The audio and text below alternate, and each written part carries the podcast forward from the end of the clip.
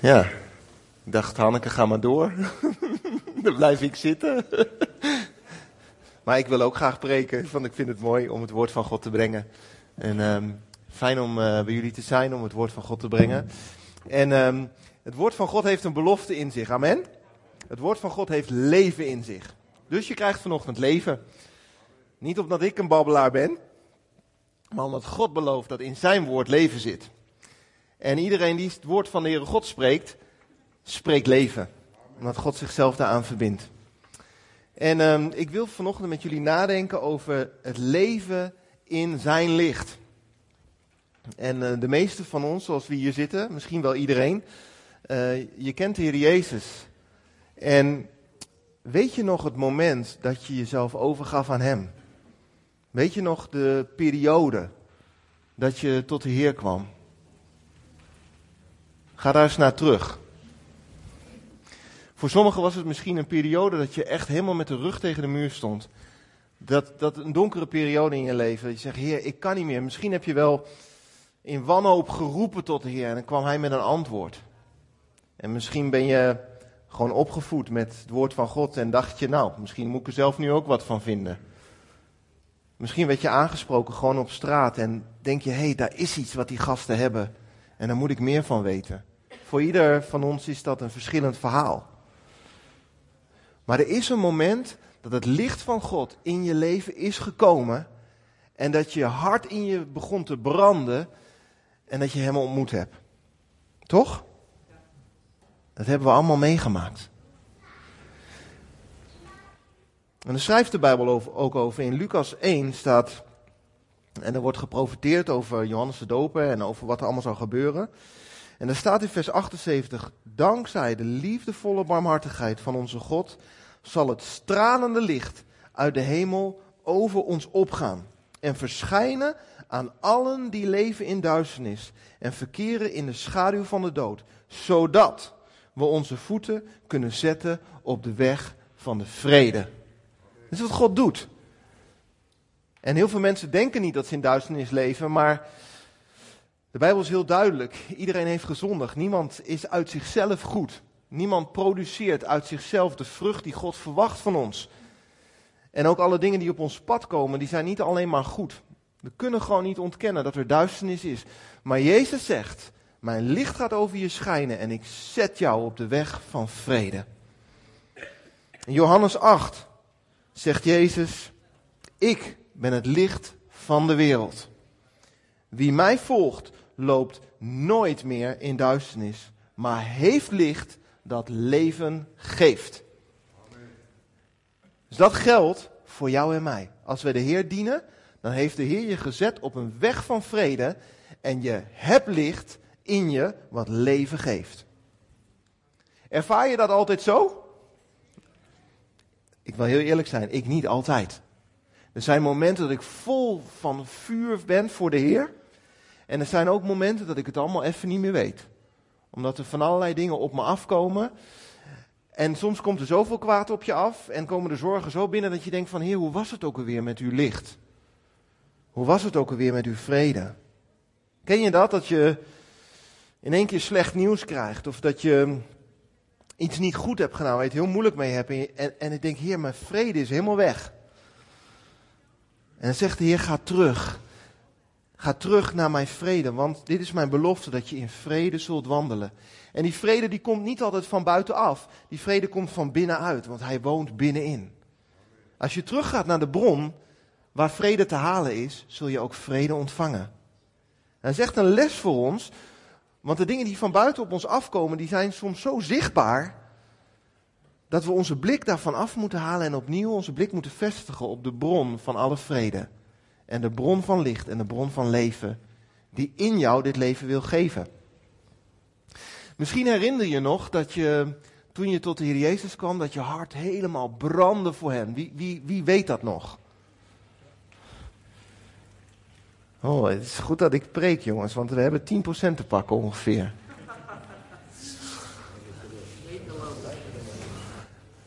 Want Jezus hecht daar heel veel waarde aan. Aan de eerste ontmoeting met Hem en wat je toen deed. Hij noemt dat de eerste liefde. Je hart wat in vuur en vlam was en je kon alleen maar Jezus zien. Je kon alleen maar aan Jezus denken. Je kon het ook alleen maar aan Jezus, over Jezus hebben. Alles wat voor je ogen was, was Hij, want wat Hij is het antwoord. Hij is het licht van de wereld. En je wist het. En je binnenste, je hart getuigde ervan en brandde ervan. Want je had ontdekt dat Hij de Heer is en dat Hij van jou houdt. Hij noemt het eerste liefde. En eerste liefde is heel erg belangrijk voor de Heer. Weet je waarom? Omdat God heeft een, een hart vol van passie voor ons. Zijn hart loopt zo over van liefde voor ons, dat hij verlangt dat wij ook zo van hem houden. God is een God van passie. En in Openbaring 2 wordt geschreven over de eerste liefde. En er wordt geschreven aan de gemeente van Efeze. En de Heer zegt over die gemeente: U bent standvastig en hebt veel verdragen omwille van mijn naam, zonder te verslappen. Nou, denk je goed bezig, die luidjes daar in Efeze. Ze hebben heel wat voor de kiezer gekregen, maar ze hebben niet opgegeven. Ze zijn de Heer blijven dienen en ze hebben niet verslapt. Nou, ik zeg, uh, goede gemeente.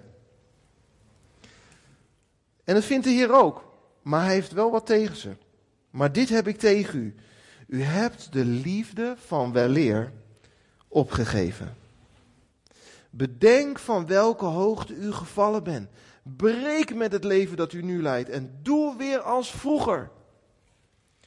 Anders kom ik naar u toe en neem ik, als u geen berouw toont, de lampenstandaard van zijn plaats. Dus Jezus zegt, je hebt licht en leven in je.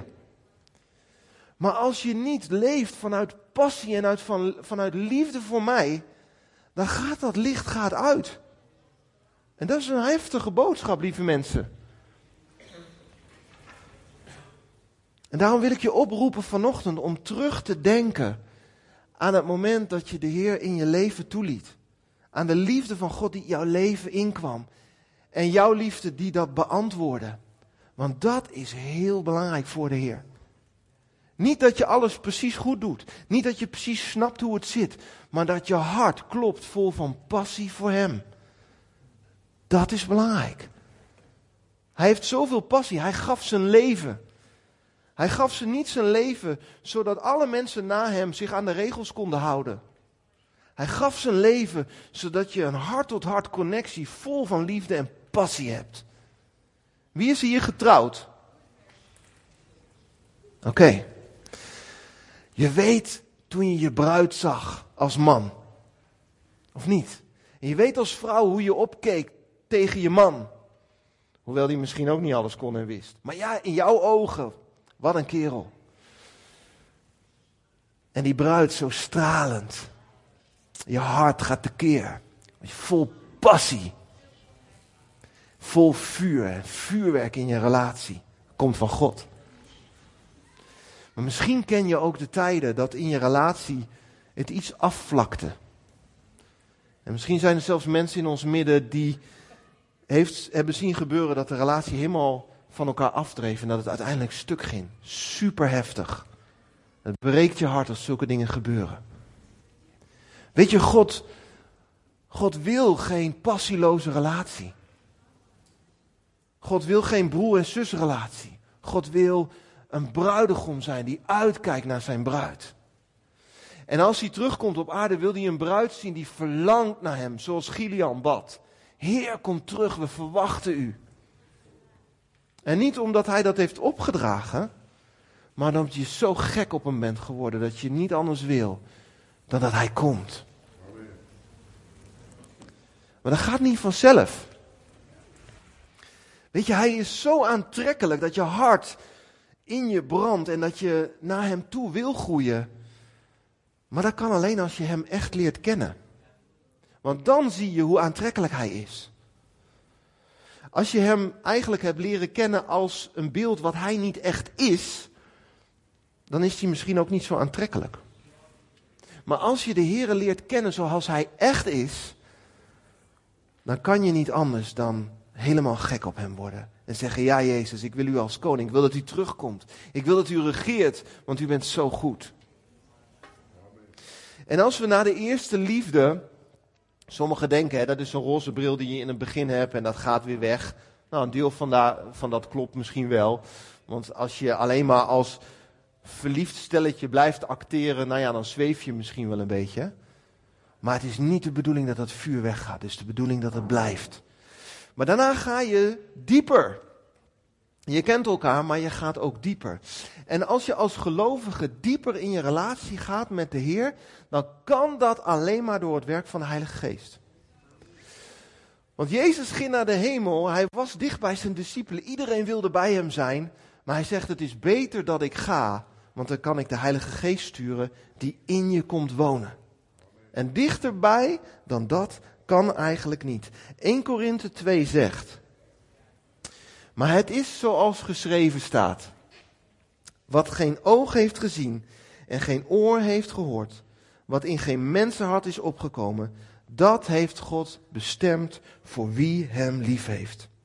God heeft ons dit geopenbaard door de geest, want de geest doorgrondt alles, ook de diepte van God. Wie is in staat de mens te kennen behalve de geest van een mens? Zo is alleen de geest van God in staat om God te kennen. En wij hebben niet de geest van de wereld ontvangen, maar de geest die van God komt, opdat we zouden weten dat God in zijn goedheid ons heeft geschonken.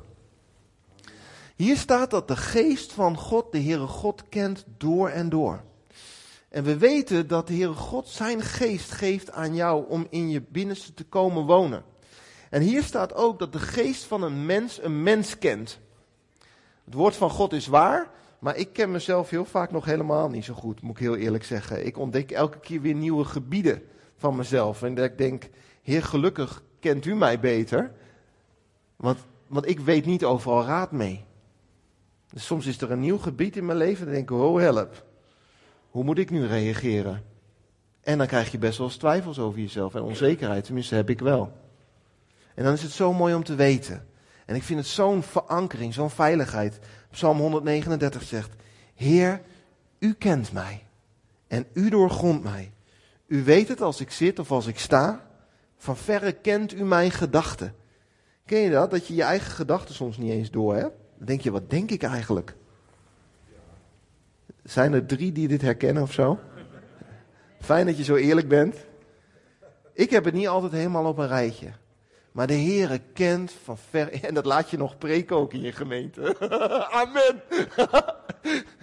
Can I get an amen? Ja. Heere, u kent mijn gedachten. Ga ik op weg, rust ik uit, u merkt het op. Met al mijn wegen bent u vertrouwd. En weet je wat zo'n gave belofte is? Dat de Heere zegt, ik kom met mijn geest in jou wonen. En dan ga ik samen met jouw geest getuigen dat je een kind van God bent. Staat in Romeinen 8. U hebt de geest niet ontvangen om opnieuw als slaven in angst te leven. U hebt de geest van God ontvangen om kinderen van God te zijn. En om hem te kunnen aanroepen als papa, dichtbij, als vader. De geest zelf verzekert onze geest dat we kinderen van God zijn.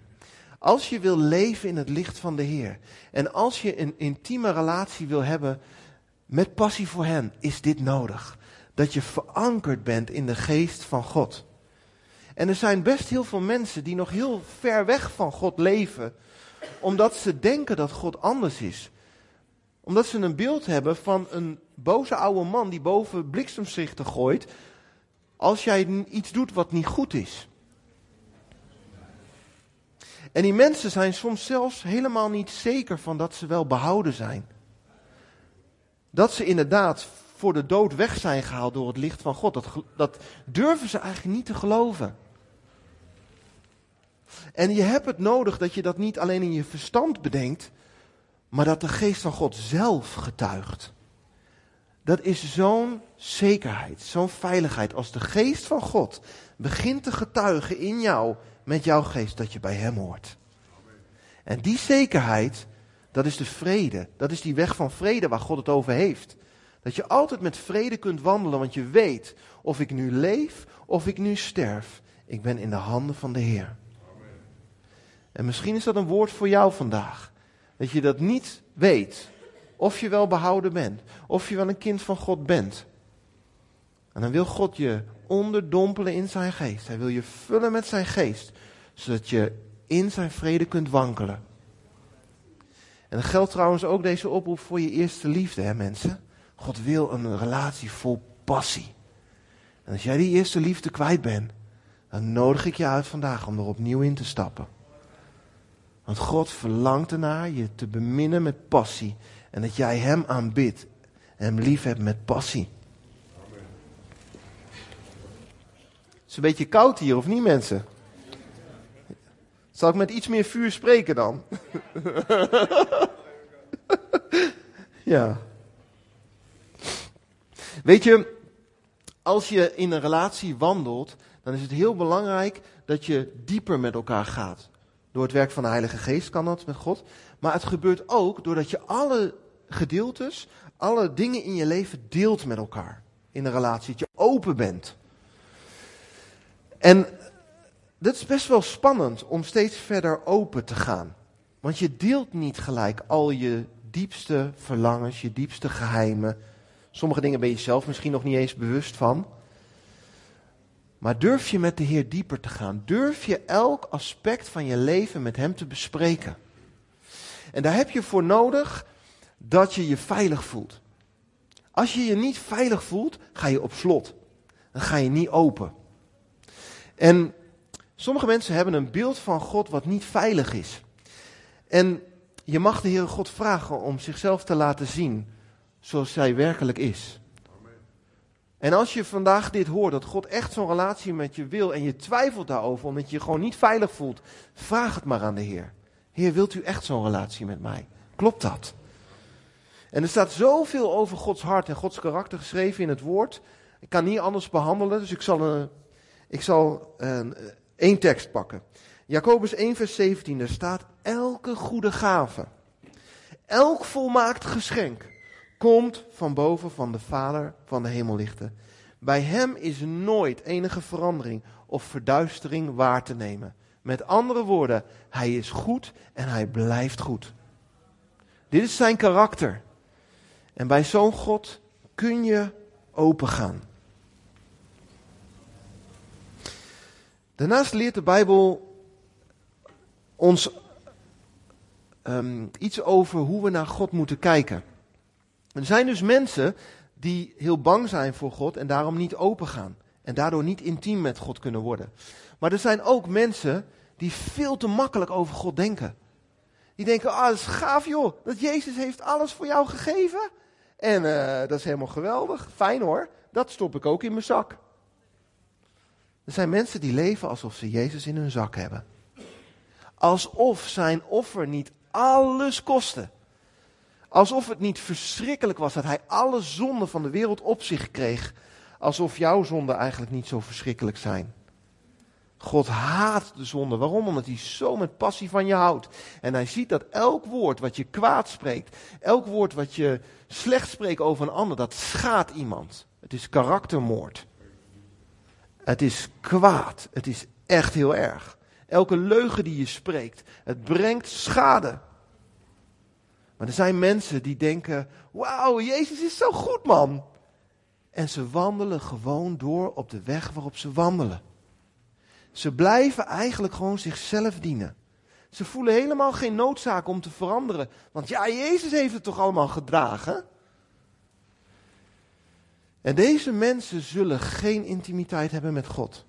Want ze snappen er helemaal niks van. Denk je dat de God die alles schiep door zijn woord zijn zoon zou geven daarvoor? Hij geeft zijn zoon om jou helemaal te hebben. Maar wel helemaal. En als jij liever je comfort dient en gewoon doorleeft zoals je leeft, alsof het niet uitmaakt, dan kun je God niet intiem kennen. Want je hebt helemaal geen ontzag voor God. Helemaal niet. Weet je, als de Heere God de ruimte binnenkomt, dan vallen wij als dood voor hem neer. Zo onzagwekkend is hij. Je kunt het overal lezen in het woord van God. Als er alleen al een engel binnenkomt, dan denkt iedereen alleen al, wow. Kun je nagaan als de Almachtige binnenkomt. En mensen worden bang. Maar je hebt verschillende soorten bang. Je hebt de bang die weg wil rennen. En je hebt de bang die zegt: Oh, ik wil, ik wil recht zijn met u. Het zijn verschillende soorten bang. En misschien hoort de ene niet echt bang te hezen, maar het is meer vrees, het is ontzag. Dat je zegt: ik, ik wil op goede voet met u staan, want ik erken uw macht, ik zie uw macht en majesteit. Weet je dat deze mensen zijn ook helemaal niet zo onder de indruk van de macht van God. Want God, als hij één woord spreekt, dan schept hij. Of dan vernietigt hij. Hij kan deze dingen doen. Hij is almachtig. En misschien heb je dan ook wel niet zo'n groot geloof. Misschien heb je dan ook wel niet het idee dat God echt situaties kan veranderen of echt een wonder kan doen. En misschien leef je er dan ook wel niet naar alsof de Heer machtig is en op je leven schijnt. Psalm 25, vers 14 zegt: De Heer is een vriend van wie hem vrezen, van wie ontzag voor hem hebben. Hij maakt hen vertrouwd met zijn verbond. Weet je wat zijn verbond is? Dat hij je genade geeft en dat hij je zijn goedheid schenkt en dat hij dicht met je wil wandelen. Dat is zijn verbond, zijn trouw aan jou. Maar de mensen die geen ontzag voor hem hebben, snappen dat verbond helemaal niet. Die snappen de diepte er niet van. Die behandelen het goedkoop. En er zijn momenten in mijn leven dat ik zo gewandeld heb. Dat ik het als goedkoop bedacht. En ik miste ook intimiteit met de Heer, maar dat is ook niet zo gek. Want als je naar de Heer kijkt alsof Hij niet ontzagwekkend is, dan kijk je niet naar de Heer. Want Hij is per definitie ontzagwekkend. En dan kun je Hem niet van dichtbij kennen. En als je Hem niet van dichtbij kent, zal je hart ook niet vol met passie zijn. Want wie ken je dan eigenlijk? Ontzag voor God. Je hart is zoveel waard, lieve mensen. Je hart is waar alle dingen opgeslagen zijn. Hoe je over dingen denkt, je verlangens, je zorgen, je moeite. En de Heer zegt: Ik wil je hart hebben. Ik wil je helemaal hebben. Durf je je veilig bij mij te voelen, ook al ben ik groot en onzagwekkend? Ja, dat ben ik. Verlaag mij niet zodat je met mij kunt communiceren. Nee, laat mij op die plek van onzag maar geloof dat ik dicht bij jou ben gekomen en dat ondanks mijn macht en ondanks mijn reinheid en heiligheid ik toch bij jou wil zijn. Geloof dat. En dan, als je je hart openbrengt, zal ik daarin komen en jou van binnenuit veranderen. Spreuken 4 zegt, alles waarover je waakt, waak vooral over je hart, want daaruit komt de bron van leven. God wil je bron van leven zijn, vanuit je hart. Als je dan dieper met Hem gaat, durf je je hart te delen? Durf je je moeite te delen? Denk je dat God daar tegen kan? Durf je je twijfel met Hem te delen? Durf je je boosheid te delen? Sommige mensen zijn, denken dat ze zich altijd helemaal goed moeten gedragen en dat ze niet boos mogen zijn bij God. Maar denk je dat als er onrecht aan jou is aangedaan, Denk je dat de rechtvaardige rechter dat niet begrijpt dat er onrecht is? Denk je dat hij niks voelt over onrecht? Tuurlijk wel. Zijn hart huilt over onrecht, want hij voelt het. Hij heeft het allemaal gedragen. En als jij boos bent over onrecht, laat het er maar uit bij hem. Als je met gebalde vuisten staat naar de hemel en zegt: Heer, hoe kan dit nou dat dit gebeurt? Hij is degene die dit begrijpt. Beter dan een mens. En wat er gebeurt, hij verwijdert niet van je, hij komt in je boosheid. En hij zegt, ik zie je en ik snap je. En ik zal recht doen aan je. Maar durf je het over te geven in mijn hand? Durf je mij erbij te laten? Misschien ben je ziek en, en weet je uit wanhoop niet hoe je ermee om moet gaan. Durf maar te spreken. Heer, u gint toch rond, u genas iedereen. Waarom is er nu ziekte? Lieve mensen, ik weet het niet altijd. Maar ik verlang naar de regering van God, waar ziekte verdwijnt. En waar zijn rijk gevestigd wordt van liefde en van herstel. Ik verlang daarnaar. En als jij roept tot de Heer en je verlangen roept, hij zal dichtbij je komen. Maar misschien ook je verlangens. Ik merk ook dat we in Nederland heel Calvinistisch denken. En als we een grote droom hebben of een groot verlangen, dan houden we het maar een beetje stil, want doe maar gewoon, dan doe je al gek genoeg. Maar ik wil dat even tegenspreken in deze gemeente vanochtend. Want God geeft je dromen. En als je wil weten of deze dromen van Hem zijn, of dat ze uit jezelf komen, deel ze maar met Hem. Misschien heb je een droom om een grote zaak te beginnen en denk je, oh ja, heer, ik, ik mag geen rijkdom achterna gaan, want het is van de wereld. Ja, de Heer waarschuwt daar wel voor. Maar de Heer roept ondernemers. De Heer roept mensen om te regeren. Hij maakt je een geslacht van koningen en priesters. Beter leer je regeren. Dus als je een positie ambieert, ga ervoor. Maar bespreek het met de Heer. Want de Heer kan je hart zuiveren van alles wat van jezelf is, wat uit je vlees komt, wat misschien macht wil hebben of gezien wil worden. De Heer dealt daar wel mee.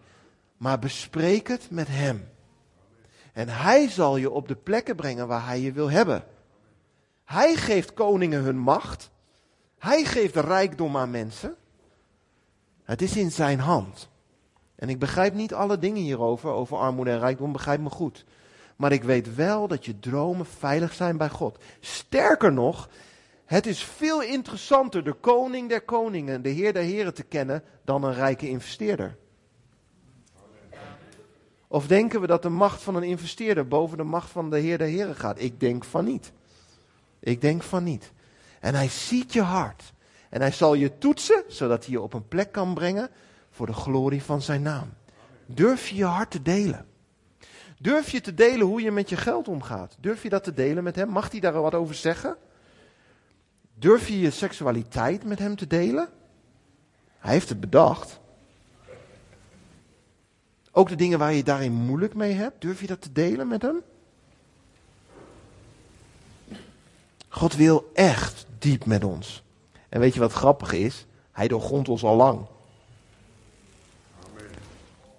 Maar hij wil graag dat wij ons opengeven. De God is de God van de eigen keus, van de vrije wil. Hij dwingt je niet. Hij wil vanuit een liefdesrelatie dat jij je opengeeft. En als dan Gods licht op jouw leven begint te schijnen, hè? Tenminste, bij mij is dat zo. Dat als zijn licht begint te schijnen op mijn leven, dat er ook plekken van duisternis beginnen te branden in me. Dat je weet van, oh, dit zit niet goed. Dit zit echt niet goed. En als hij dichtbij komt, dat is echt als de Heer dichtbij komt, hè, dan kan de duisternis niet verborgen blijven. Dat is trouwens ook zo met de demonische machten. Hè. Als de Heer komt, jongen, dan kunnen ze geen stand houden. Toch? Maar het is ook zo met de zonde in jou. Het begint te branden en je kan er niet meer omheen. En wat ga je dan doen? Ga je je dan verbergen van God? En ga je zeggen, ja heer, dit stuk mag u nog niet hebben hoor. Of geef je je over en beleid je je zonde? Want de Heer verlangt een heilig leven van ons. Waarom? Omdat een heilig leven liefde voortbrengt en goedheid voortbrengt. Dat is wat Hij verlangt. Maar dat gaat niet vanzelf. Dat gaat stap voor stap voor stap. Jacobus 1 vers 17 zegt, nee, ik zeg de verkeerde, het is wel Jacobus. Jacobus 4 vers 8 zegt, nader tot God en hij zal tot u naderen. Reinig uw handen, zondaard, zuiver uw hart, staat er. Eigenlijk wordt er gezegd, als je dicht bij God wil zijn, maak dan keuzes die zuiver zijn en die rein zijn. En dit is Gods woord, dus het is waar, maar ik heb ook ontdekt dat ik mezelf niet kan reinigen. Ik kan wel goede keuzes maken, begrijp me, begrijp me niet verkeerd. God heeft ons gemaakt, lijkende op Hem. Wij kunnen keuzes maken en wij kunnen beslissingen maken. Maar echt onszelf reinigen, dat is wat Jezus deed. Dus wat moet je doen als het licht van God op je schijnt en het schijnt op een zonde? Dan kun je heel hard gaan werken om die zonde weg te werken. En ik zeg niet dat je dat niet moet doen, maar daar ligt niet het primaire antwoord. Het primaire antwoord ligt te zeggen: Ja, Heer, het is zonde. En ik beleid het voor uw troon. Wilt u komen met uw geest en wilt u leven brengen op die plek? Wat is jouw verantwoordelijkheid? Het te noemen zoals God het noemt. Lieve mensen, laat je niet verleiden. De wereld noemt zonde geen zonde meer. Als we het over onreinheid hebben, de wereld noemt het geen onreinheid meer. De wereld legaliseert van allerlei dingen waarvan God gezegd heeft: het is onrein en het schaadt je. Maar het is belangrijk dat wij als kinderen van God onreinheid onreinheid noemen. en zonde zonde noemen. Niet omdat we dan ineenkrimpen en slecht zijn. Nee, omdat wij zien dat leven komt vanuit God. En dat zonde het absoluut in de weg staat. 1 Johannes 1 vers 9 staat, beleiden we onze zonde, dan zal Hij, die God, God die trouw en rechtvaardig is, ons onze zonde vergeven en ons reinigen van elk kwaad. Dus je zonde is veilig bij Hem. Hij zal je ervan reinigen. Maar wees niet misleid. Door het anders te noemen is het niet ineens geen zonde.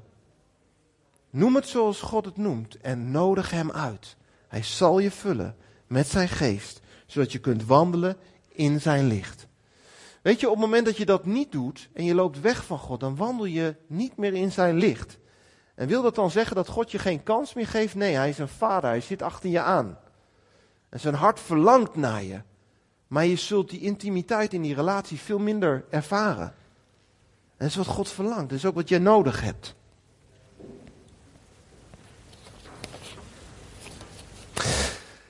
En dan tot slot. Het licht van God komt in je leven. Het licht van God wil dingen doen in je leven.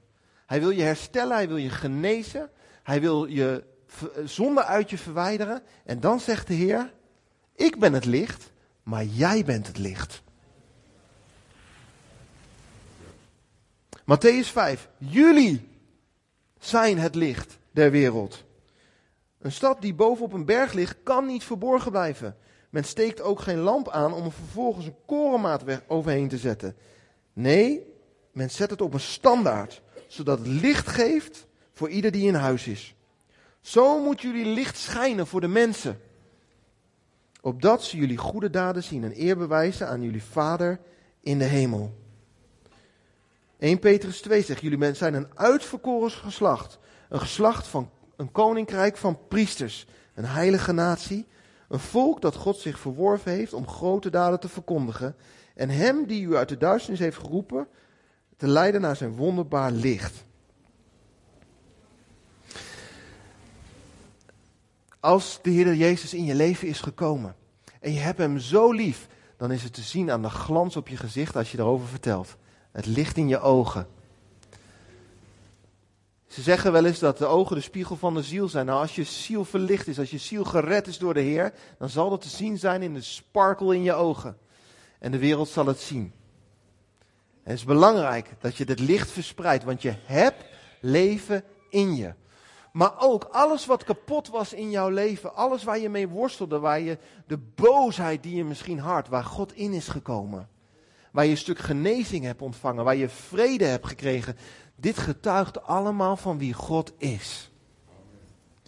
Want zelf denk je misschien niet dat het zo groot is, maar de veranderingen die in jou plaatsvinden hebben een groot effect op jouw omgeving. En mensen zullen het zien. En het is belangrijk dat mensen het zien, want ze eren God ermee. Je gaat andere dingen doen. Als je je tijd besteedt aan zondige dingen, je gaat op een gegeven moment andere dingen doen. Omdat je van God houdt, omdat je goed wil. Je gaat steeds meer op Hem lijken en Hij wil goed. Hij verblijdt zich over als het andere mensen goed gaat. En dat gaat ook bij jou gebeuren. En mensen gaan het zien. Het is een getuigenis van wie God is. Getuigen is niet alleen het evangelie van God vertellen. Het is vertellen en laten zien wat jij hebt meegemaakt. En weet je, de wereld is op zoek naar echtheid. Nou, ik zal je vertellen, als je door een aantal dalen met de Heer bent gegaan en je hebt Hem aanbeden in die dalen en je hebt, bent geknield en zijn licht is op je geschenen en, en, en liet een karaktereigenschap zien waar nodig verandering eh, in moet gebeuren en je hebt jezelf overgegeven aan God en je bent gekneed en gevormd, reken maar dat het echt en authentiek is. Want het heeft diepte. Je bent ergens doorheen gegaan. En mensen zoeken geen goedkoop verhaal. Mensen zoeken authenticiteit, echtheid. En dat gaan ze zien als de Heer in jouw leven de dingen heeft gedaan. Als je Hem toestaat zijn licht te schijnen op elke plek in je leven. Deel ervan uit. Ik wil ook dit noemen, want als je van het licht uit aan het delen bent in de wereld, dan zal het niet alleen maar geweldig zijn. Jezus deed alleen maar gave dingen. Hij genas mensen, hij zegende mensen, hij gaf ze onderwijs. De mensen die het allemaal niet gemaakt hadden, die in moeite leefden, hij, hij, hij had barmhartigheid voor hem. Hij zat naast ze. Maar er waren ook echt mensen die echt tegen hem waren. En de Bijbel voorspelt dat dat ook met ons zal gebeuren als we zijn licht uitdragen, dat er ook echt mensen zijn die echt er tegen zullen zijn. En Johannes 3, vers 19 zegt: Dit is het oordeel. Het licht kwam in de wereld en de mensen hielden meer van de duisternis dan van het licht, want hun daden waren slecht. En dit is waarheid. Dus weet dat. Dat je ook reacties krijgt van de duisternis. En geef het terug aan de Heer. Hij houdt van die mensen. En zijn hart zit achter hun aan. En getuigt naar een volgend iemand. Die al klaargemaakt is. En misschien kan je nog een keer getuigen op een ander moment. Als God verder iemands hart heeft bewerkt. Maar ook dat is vrijheid. God geeft mensen de keus. Om hem te aanbidden of niet. Dat is de realiteit. Ik wil eindigen met het vers, met een van de versen waarmee ik begon. Johannes 8. En Jezus zei: Ik ben het licht van de wereld. Wie mij volgt, dat zijn wij toch? Wie mij volgt, zal niet meer in de duisternis wandelen. Het licht van God schijnt over je leven. Zijn gunst is op je. Weet dat, lieve mensen. Zijn licht schijnt over je. Zijn gunst is op je door wat Jezus deed. En zijn licht wil je leven binnendringen en je blijdschap en vrede geven. En dan staat er.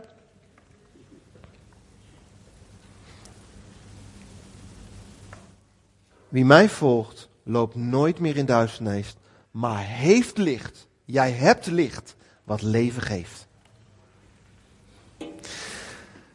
En het licht wordt zichtbaar door je eerste liefde. Lieve mensen, als je je eerste liefde kwijt bent, ga terug naar de moment van passie voor de Heer. En misschien moet je het zelfs aan de Heer vragen. Heer, laat me zien hoe het was, want er is veel gebeurd sindsdien. En de Heer is genadig.